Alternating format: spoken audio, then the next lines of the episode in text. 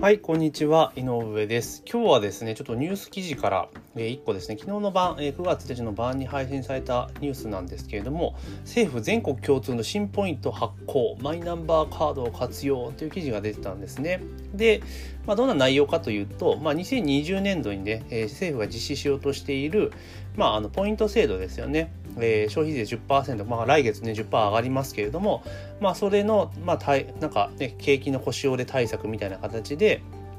まあ、あのそれぞれ今まではね各自治体がプレミアム商品券みたいなものとかそういうのも使ってやろうとしたのを、まあ、政府がね全国共通にしましょうよ、まあ、確かに全国共通だった方がね使い勝手はいいんですけれども、でそれにマイナンバーカードを使いましょうみたいな感じで、まあ、出ているというところなんですね。で、利用者がスマホに入金すると地域問わず使えるポイントを国費で上乗せする、にじゅうねんじゅうがつから始め入金にまんえんに対してごせんえんぶん にじゅうごパーセント 還元はすごいですね。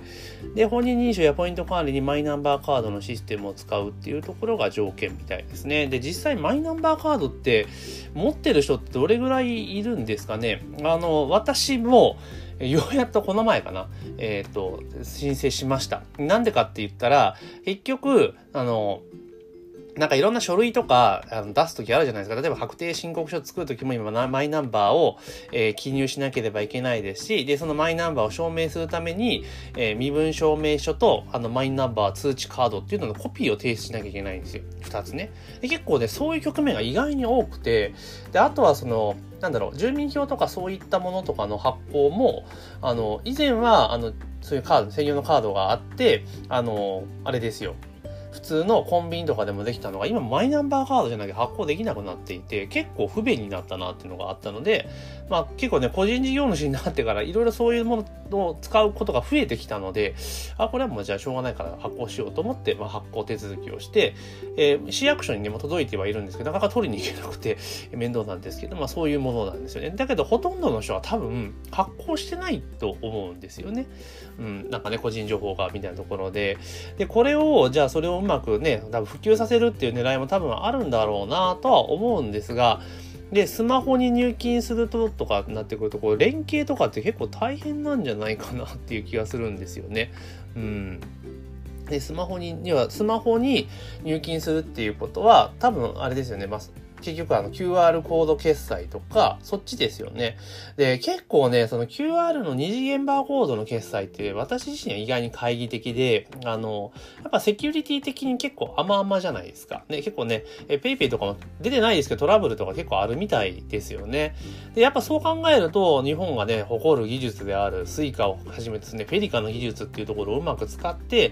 まあ、それでやればねまあまあっていうのはわかるんですけど、なんかその多分二次元とかに連携させるとなると若干怖いなっていうところがありますよね。で、セブン&アイみたいな感じの、ね、事件が起こったら、ま、マジややこしいじゃないですかっていうところがあるので、まあ、これやるんだったら本当それこそ、その、フェリカとか日本が持っているそのセキュリティとかね万全な、だって今までスイカでなんか事故とかってなくないですか。ないですよね。聞かないですよね。事故とかそのフェリカ関係の交通系 アイシー カードも含めてそうですけど、エディとかでもそうですけど、エディが取られたとかって事件とかあんないですよね。でなるとやっぱフェリカの技術って凄まじくセキュリティ高いんですよね。セキュアが高いものじゃないですか。だってせっかくそんな技術があるのに使わないのってもったいないですよね。あとそもそもあの中国が結構なんだろうバーコード キューアール コード決済っていうのが流行ってるわけですよね。中国がすごく普及していてっていうところがあるんですけども、やっぱ国の環境は違うわけじゃないですか。だって中国の場合ってあの エーティーエム から偽札とかが出てきちゃうような状況なわけですよ。だったらそうなってくると当然紙幣よりも キューアール の方がセキュリティからね偽札よりも全然いいじゃないですか。そういう意味合いであの電子決済化が進んでるわけなんですよ。だから日本みたいにあの偽札が極力少ないところとはあんま変わらない、あの違うんですよね状況が。あと中国はあの元々はフェリカを真似した方らしいんですよ。よくよくわかんないですけどこの辺は聞いた話なんで真偽はちょっとわかんないですけど、聞いた話によると中国はそもそもは日本のフェリカみたいなのを真似して作りたかったんだけれども、ただ技術的にやっぱりかなりハードでなかなかできなくて、やむなく キューアール コードにしたという形になったみたいなんですよね。だったらやっぱりここは日本がやっぱリーダーシップを取ってですね、このフェリカっていう技術をあの全世界に広げていくじゃないけれどもやっていった方がいいんじゃないかなというふうに思います。国内でこんな技術があるんだからそれを使わない手はもったいないなというふうに思います。でちょっとね話は逸れちゃいましたけど、まあ、そもそもこの新ポイントを政府が国費で にじゅうごパーセント でこれ結構な量ですよね。 にじゅうごパーセント っていうと にじゅうごパーセント 半減、これだったらこんなんやるぐらいだったらもう現金配っちゃった方がいいんじゃないのって個人的には思うんですよね。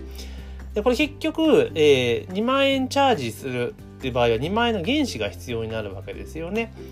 ってことはもうこういうのするぐらいだったらチャージではなくてスマホに入金するとなんか入金してチャージで上乗せるですから、ややや電子マネーみたいな使い方なわけじゃないですか。 キューアール コード決済。こんなんやるんだったらもう単純にその専用の政府専用 の, の, あのフェリカね、スイカ ジェイアール 東日本が協力してもらってそれを作ってでそれを配るって形にすればいいじゃないですか。スマホだったらあの Android だったらフェリカついてるのもありますし iPhone でも最新の機種だったらもう投入されてるじゃないですかね。だからそれを使ってセキュアを完璧な状態にしてやると。でそれ使った分例えばポストペイだってできるわけじゃないですか、仕組み的にね。でポストペイにしてで請求するときに例えば、えー、にまんえんぶん差っ引いてやるとか、まあ、そんなんでもいいんじゃないかなと思うんですよね。あとそもそも にじゅうごパーセント も還元するんだったら消費税上げなきゃよくねみたいな話に多分なってくると思うんですよね。だからこれやるぐらいだったら逆に言うとあの軽減税率ごじゃごじゃ め, めんどくさいので、まあ、そうじゃなくてとりあえず例えば、えー、じゅうまんえん以下の消費に関しては全部 ごパーセント 減税みたいな感じにした方があの消費者は広く喜ぶんじゃないかなと個人的には思いますよね。まあ、ただこの全国ね行政って基本的にビジネスセンスがないのであのこれやめた方がいいかなって個人的には思いますよ、ね、なんでまあまあ決まったことなんでねあれこれ言っても仕方がないですけれども、ただこのマイナンバーカードを使うっていうことね、まあ多分もうこの後ろでねマイナンバーカードを普及させたいっていう意図がもろ見えなんで、えー、まあまあいいっちゃいいかなと思うんだけども、ただその個人情報がねかなり紐づいてしまうわけじゃないですか、マイナンバーってなると。だからその辺で、まあ、全然セキュリティ的には問題はないと思うんですけども、ちょっと二次元バーコード系のね決済と連動させるのは正直ちょっと怖いなっていうのは私の感想です。まあでもこれ多分やるんでしょうね。うん、やると思います。なのであのマイナンバーカードって実は発行するのって結構めんどくさいんですよ実は。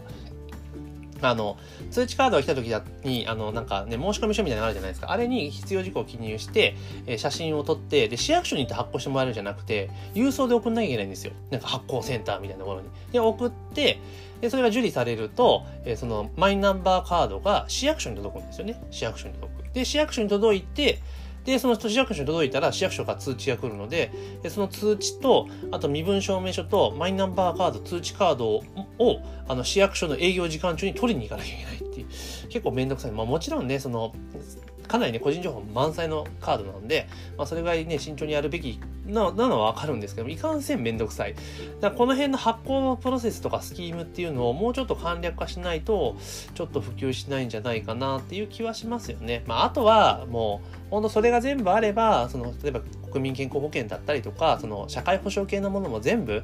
もうそれで一円 税, 税金から何か何までも全部そのカードで管理できる多分そこを目指してると思うんですけど、まあ、それができたらね、まあいいかなとは思いますよね。まあそれがあれば、あの、て、あの、それこそ、あの、なんだ、引っ越しとかしてね、住民票を移すときも、もうあれこれ紙書かなくても、そのカード渡して、あの、必要事項でこうプリントアウトしてもらったもので、これ間違いないですか？はい、いいえでこうチェックして完了みたいな感じだったらいいかなと思うんですよね。それぐらい便利になればね、普及すると思うんだけど、今みたいなちょっと中途半端な形だと、まあなかなか難しいんじゃないかなと思いますね。まあただ、ただこのね、ポイントで にじゅうごパーセント 還元って結構でかいですよね、にじゅうごパーセント。だって、あれですよ、にまんえんチャージでごせんえんぶんで にじゅうごパーセント じゃないですか。で、単純ににじゅうまんえん入れたらごまんえんですよね。にひゃくまんえん入れたらこれ、まあ、にひゃくまん入れるかどうかわかんないにしても、ね、ごじゅうまんえんってことになるとね、結構やばいですよねっていう話です。なので、まあ、個人的にはちょっとね、その、所得が高い人が優遇される仕組みになりつつ、あるかなと、クレジットカードの還元もそうですけども、まあもうちょっとね、いろんな人が使いやすい仕組みを作った方が個人的にはいいのかなと思うんですが、この仕組みでガラガラやるよりも、もうそもそもですね、消費税っていう部分をあのもうね はちパーセント 上が じゅっパーセント に上がるのが決まっているので、まあ、その じゅっパーセント のうちまあ、それこそさっき言いましたけど、まあえー、生活必需品とかね、あのなんか新聞が OK であの紙を持つがダメとかよくわかんないじゃないですか。もうそうじゃなくて、例えばあもういっかいの決済で、例えばじゅうまんえん未満の決済に関してはもう非課税、非課税じゃなくて、えー、ごパーセント とかいう感じにすれば多分いいんじゃないかなと思いますけどね。まあその辺は国が決めることなのであれなんですけども、まあ私はそんなように思ってます。まあちょっと話がそれましたが、このマイナンバーカードを使ったね、政府のポイント還元っていうのね、まあ にじゅうごパーセント って凄まじいなっていうところが思いましたので、まあちょっとね、思ったことを、えー、今日はですね、ポッドキャストで配信をさせていただきました。まあマイナンバーカードね、ほんと作った方が、あの、やっぱり便利っちゃ便利なので、あの、本当に身分証明書代わりになりますから、まあ免許証を持っている方は、まあそんなにね、あの、勝手がいいとは思えないかもしれませんけれども、免許証をお持ちじゃない方はね、もうそれで全部いちまいでいけますんで、まあぜひですね、